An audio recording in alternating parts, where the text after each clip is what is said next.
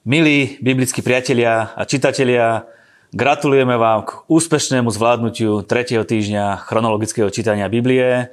Sme na vás veľmi hrdí, že ste sa dostali až sem.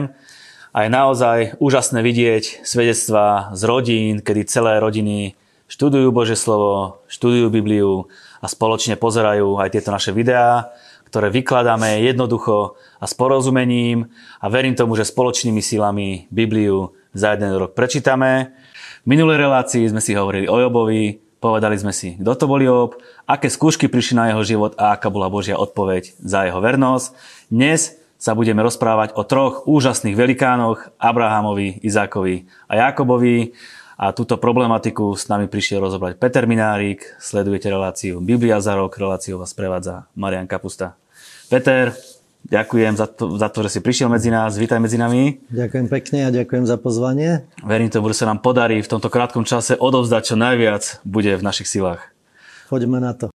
Pýtam sa to každého hostia a spýtam sa aj teba, prečo je dôležité čítať Bibliu každý deň? Tak Biblia je veľmi dôležitá práve preto, lebo vždy nové zjavenie vie prísť do nášho života bez ohľadu na to, že ju čítame mnohýkrát dookola, tak na základe nášho zjavenia, poznania, zároveň odbúrania všetkých eh, predsudkov a rôznych vecí, ktoré máme, tak vždy eh, novým spôsobom nám vie Boh odhaliť eh, skryté veci, ktoré sú v Božom slove a zároveň Svetý Duch dáva na základe tých našich možností, schopností, koľko vieme uchopiť z Božieho slova, aby sme vedeli prijať. A preto vždy, keď čítame na Novú Bibliu, ja si ju teraz pekne takisto čítam so všetkými, bežím v tomto prúde, veľmi sa z toho teším, niečo počúvam, niečo čítam. A stále nové veci vedia prísť, zároveň človek aj zabúda, takže si obnoví tie veci, je posilnený a Božie slovo je duch a život, takže prináša nám ten nadprirodzený život do nášho srdca. Áno. Takže v minulej relácii sme hovorili, hovorili o Jobovi, dnes budeme rozprávať o Abrahamovi, Izákovi, Jakobovi. Poďme si povedať zhruba, v ktorej dobe sa nachádzame. Takže poprosím prvý obrázok. Máme tu schému, ako kto žil, v ktorom čase. A myslím si, že je veľmi zaujímavé, keď vidíme, koľko rokov žili ľudia pred potopou. A zároveň máme Noého, ktorý žil aj pred potopou, aj po potope. Žil nejakých 350 rokov po potope. Máme tu Sema, ktorý dokonca žil dlhšie, keď si spustíme krivku dole, tak žil dlhšie ako Abraham. Z toho vyplýva nám to, že mohli sa aj fyzicky stretnúť, čo nevieme, či sa stalo, ale boli súčasníci a na základe týchto vecí môžeme vidieť, že tie informácie z doby predpotopy boli, mohli byť konkrétne odovzdávané týmto ďalším takže sú súčasníkmi medzi sebou. Túto mapku asi necháme aj na internete, takže si ju môžete potom lepšie pozrieť. Keď sa pozrieme ďalej na ďalší obrázok, tak vidíme, vidíme, skadiaľ nám išiel Abram, takže žil v úre chaldejskom, stadiaľ prechádzal do Cháránu, toto je turistická mapa, takže dnes by to trvalo 521 hodín pešo a je to tisíc, čiže nejakých 2000 kilometrov. Aj s cieľom do zaslúbenej zeme. Pravda, že oni putovali rôznym terénom, není to podľa tejto naj, najrychlejšej cesty, takže mohlo to trvať aj mesiace, aj roky. Keď sa pozrieme zároveň prevýšenie, je to nejakých 4700 smerom hore, 3900 smerom dole na celej tej trase, takže vidíte, je to celkom náročná cesta. A k tomu ešte si treba zvážiť, že mali so sebou dobytok, zvieratá, išli pešo, takže trvalo to niekoľko mesiacov, možno rokov, kým prešli toto územie. Ďalej čítame, že Abraham sa ocitol v Egypte. Prečo sa ocitli v Egypte?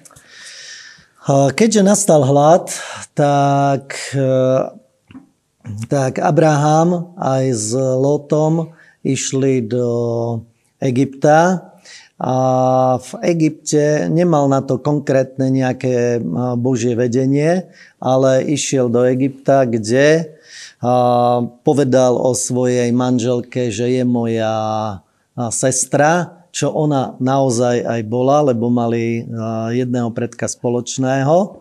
Tým pádom neklamal, Dostal sa až k faraónovi.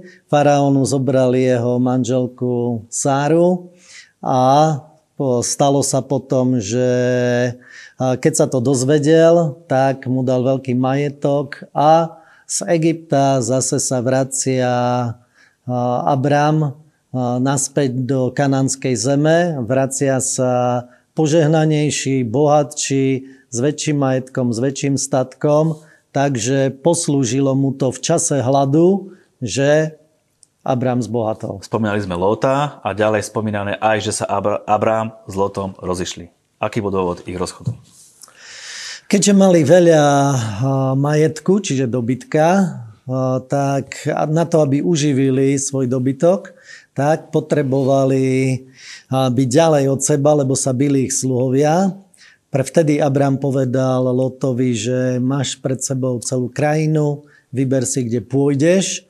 A Lot sa díval očami svetskými, zbadal, že v oblasti Sodomy a Gomory, že tam je veľa trávy, je tam oveľa lepšia oblasť ako na týchto kopcoch, takže vybral si túto časť. A veľmi zaujímavá vec je práve tá, že Boh znova prehovorí k Lotovi, prihovorí sa mu a preto aj nás, keď Boh zavolá, tak potrebujeme sa vedieť oddeliť od svojho príbuzenstva, potrebujeme dať Boha na prvé miesto a jeho volanie v našom živote je to podstatné. A pokiaľ sa neoddelíme od nejakých vecí, tak sa nám môže stať to, čo Abramovi, že a Boh k nemu nehovoril, až keď sa oddelil od Lóta, tak zase Boh mm. k nemu prehovorí a odkrie mu ďalšie zjavenie. Veľmi zaujímavé. Ďalej máme príbeh Abrahama a Melchisedecha. Čo nám tento príbeh hovorí? Tento príbeh je veľmi dôležitý. Udialo sa to, keď Abraham išiel zachrániť svojho príbuzného Lota, ktorý sa dostal do zajatia, keď bojovali štyria králi, nazvime ich severa, severu proti juhu, čo sa týka v Kanáne alebo v tejto oblasti. A Lot bol zobratý tiež aj s rodinou, so všetkým majetkom do zajatia, keď sa to dozvedel Abram tak ho išiel zachrániť a pri tejto záchrane mu Boh pomohol a keď sa navracal naspäť od, z tejto vojny, ktorú vyhral, tak Boh sa mu vlastne prihovoril, aby išiel, aby, že vyhrá, aj že porazí nepriateľa čo sa aj udialo a keď sa navracal naspäť, tak kráľ Sodomy prišiel k nemu do údolia kráľov.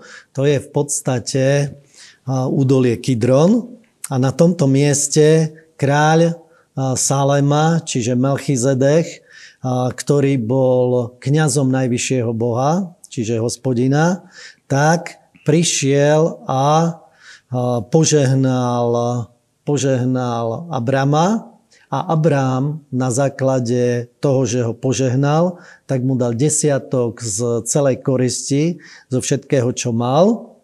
Kráľ Sodomy povedal Abramovi, nech si vezme všetok majetok, len ľudí nech mu vráti. Ale Abram povedal, aby si nepovedal, že ty si obohatil Abrama. Čiže Abram stal na tom, že jeho požehnanie je od Boha a Boh spôsobil to, že dokázal zvíťaziť a takto sa vedel navrátiť zase na svoje územie. Lot sa vrátil zase do Sodomy, ale Abram slúžil hospodinovi a máme tu prvýkrát, kedy Abram dáva desiatok, teda keď dostal požehnanie, tak jeho reakcia viery bola, že odovzdal Melchizedechovi desiatok a toto je potom spomínané aj v Novej mhm, zmluve. Mm-hmm. Áno, potom je ďalej napísané, že Abraham uveril Bohu a on mu to počítal za spravodlivosť, kde je tiež nejaká prvá zmienka o viere v Božie zasľúbenia, ale vieme, že tam bolo zasľúbenie aj o narodení syna a bola tam spomínaná aj obriezka. Tak poďme si tento príbeh troška podrobnejšie rozobrať. Takže zasľúbenie, ktoré dostal Abrám, bolo, že jeho potomstva bude ako hviezd na nebi a Abrám uveril Bohu a bolo mu to pripočítané za spravodlivosť. Toto je dôležitá vec, že nebolo to za jeho nejaký výkon, ale za to, že úplne dôveroval Bohu a odovzdal mu skrze vieru sa odovzdal tomu, že prijal, čo mu Boh povedal a bol ochotný ho nasledovať v tom, čo robil. Potom Boh mu povedal, že ho veľmi požehná. On povedal, ako ma požehnáš, keď nemám potomstva, moja žena je neplodná. A Boh mu na to povedal, že bude mať potomstvo, nie cudzí bude vlastníkom toho, čím ho Boh požehná, ale jeho požehnanie bude bude, vyjde z jeho tela a tam potom príde k tomu, že sa narodí Izák. A toto malo ešte veľké zápasy, lebo prichádzame k tomu, že Sára chcela pomôcť celému tomuto procesu, tak svoju služku Hagar, ktorú mala z Egypta, ktorú dostala ako do Vena, keď odchádzali z Egypta, tak túto dala Abramovi a Abram počal, posluchol na jej hlas. Vtedy sa nepýtal Boha, či má počúvať alebo nie. Vykonal to, čo chcela a takto prišiel na svet Izmael. Ale Boh mu povedal, že nie z, zo slúžky bude požehnané jeho potomstvo, ale že bude mať e, syna priamo zo Sáry. A tu prebiehal boj viery, e, kedy to vedel Abrám uchopiť a kedy vedel do tohoto vstúpiť. Áno, posunieme sa ďalej. Je príbeh, ako Abraham prosí za Sodomu. Čo je v tom príbehu zaujímavé? Tento príbeh je zaujímavý v tom, že keď prišli, prišli traja vyzerajúc ako ľudia, traja poslovia k Abramovi. Abram hneď vedel rozoznať, že toto sú Boží poslovia. Z toho dvaja odišli do Sodomy, lebo miera hriechu sa naplnila a po, vždy, keď sa naplní miera hriechu, kedy je Boh ochotný znášať ľudské veci, tak za týmto prišlo, prichádza súd od Boha a Boh povedal si, Abram je muž, ktorý hľadá Boha, nezatajím pred ním to, čo im idem vykonať. A teda a stretol sa s ním, Abraham ho postil a potom sa vlastne s ním rozprával, dostal zaslúbenie priamo o Izákovi v tom čase že za rok bude mať syna zo Sáry.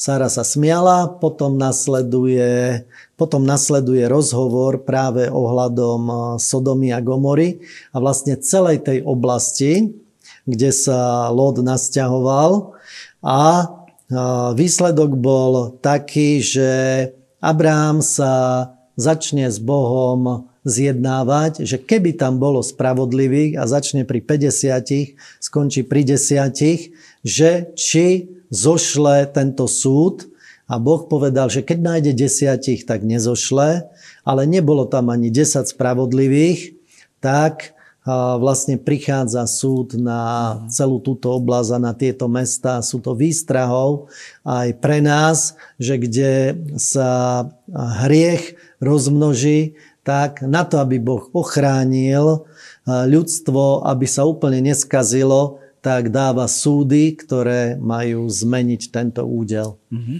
Potom sa narodil Izák, čo bolo o okolnosti jeho detstva alebo toho, ako potom išiel ďalej.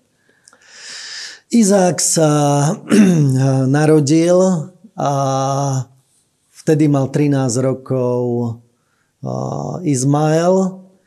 A keď sa Izák narodil, tak dali mu vlastne meno Izák, čo znamenalo smiech.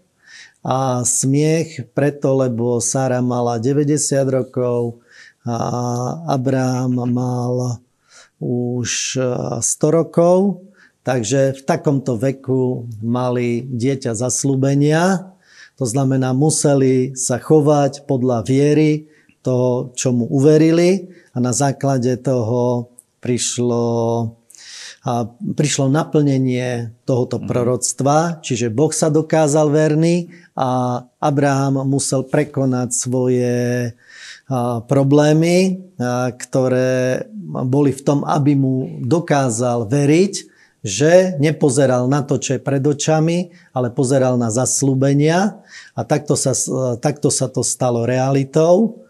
Zároveň Sára zbadala, že Hagar a Izmael, že sa mu vysmievajú, tak poslal preč od seba Hagar aj, so syn, aj s jeho synom Izmaelom.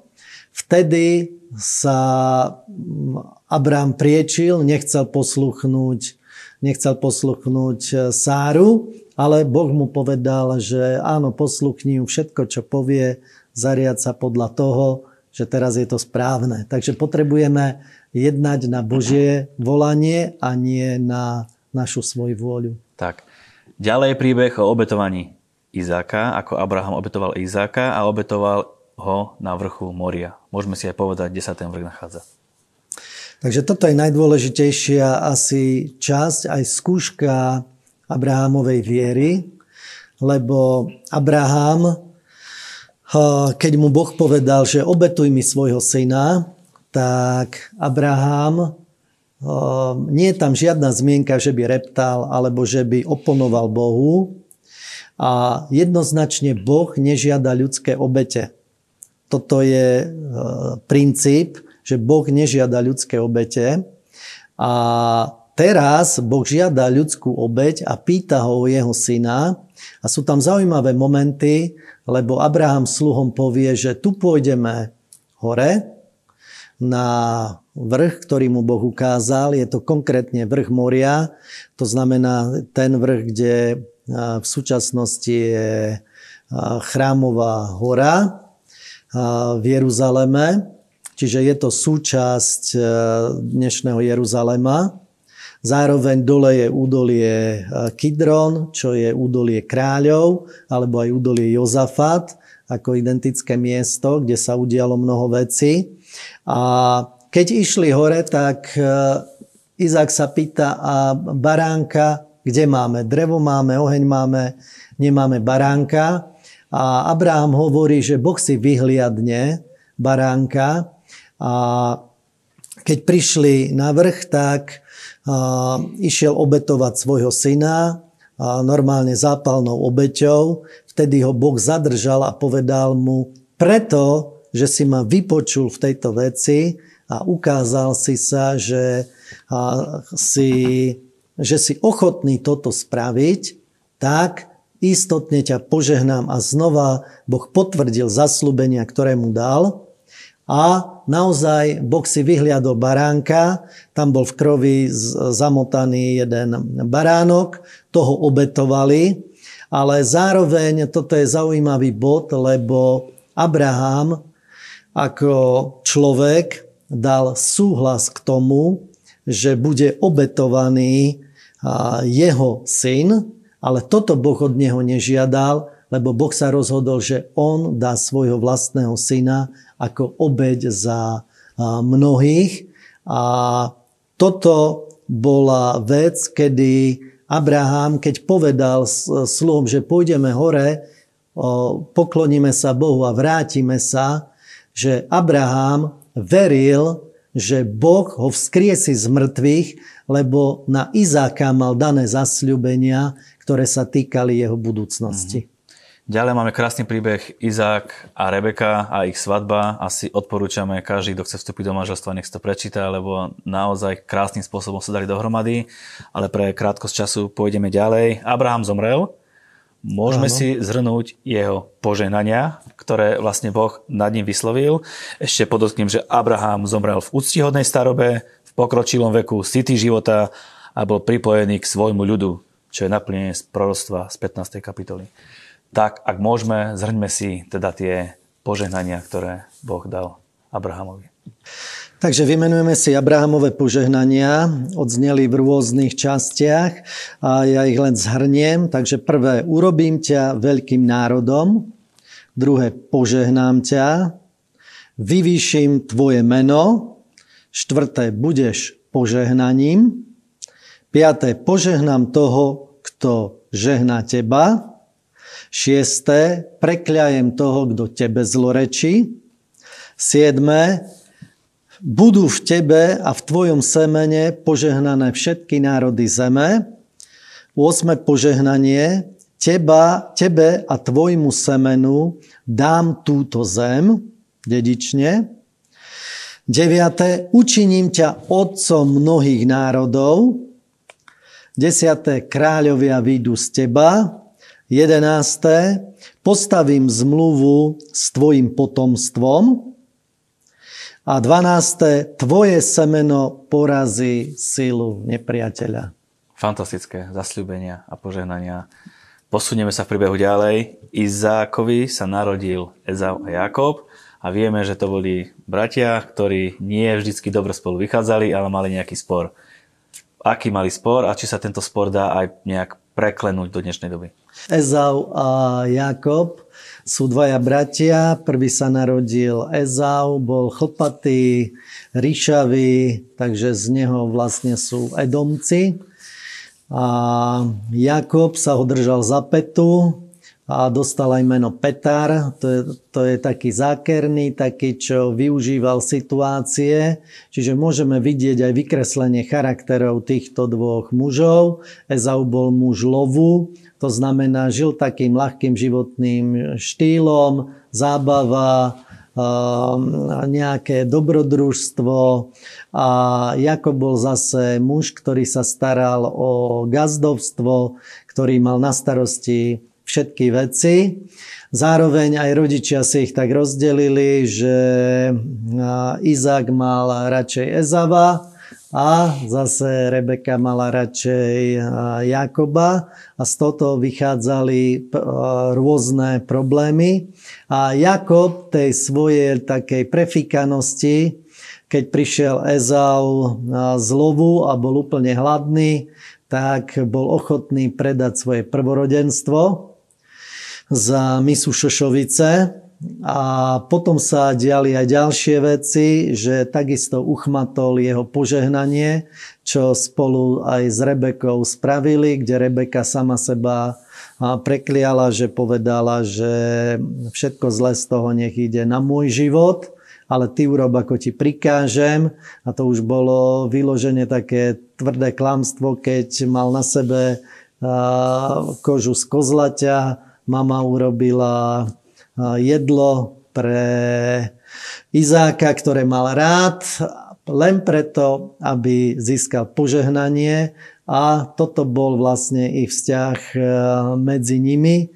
A odzrkadluje sa to aj v dnešnej dobe, že Boh hľada takých ľudí, ktorí sú aj takí, že chcú ísť dopredu Ezav bol, že v podstate to, čo svet dal, tak podľa toho žil. Jakob bol ctižiadostivý, cieľavedomý, išiel za vecami a taký tam máme byť aj my pri nasledovaní pána. Ďalej vidíme, že Jakob sa zmocňuje požehnania a odchádza k Labanovi. Aký bol dôvod jeho odchodu?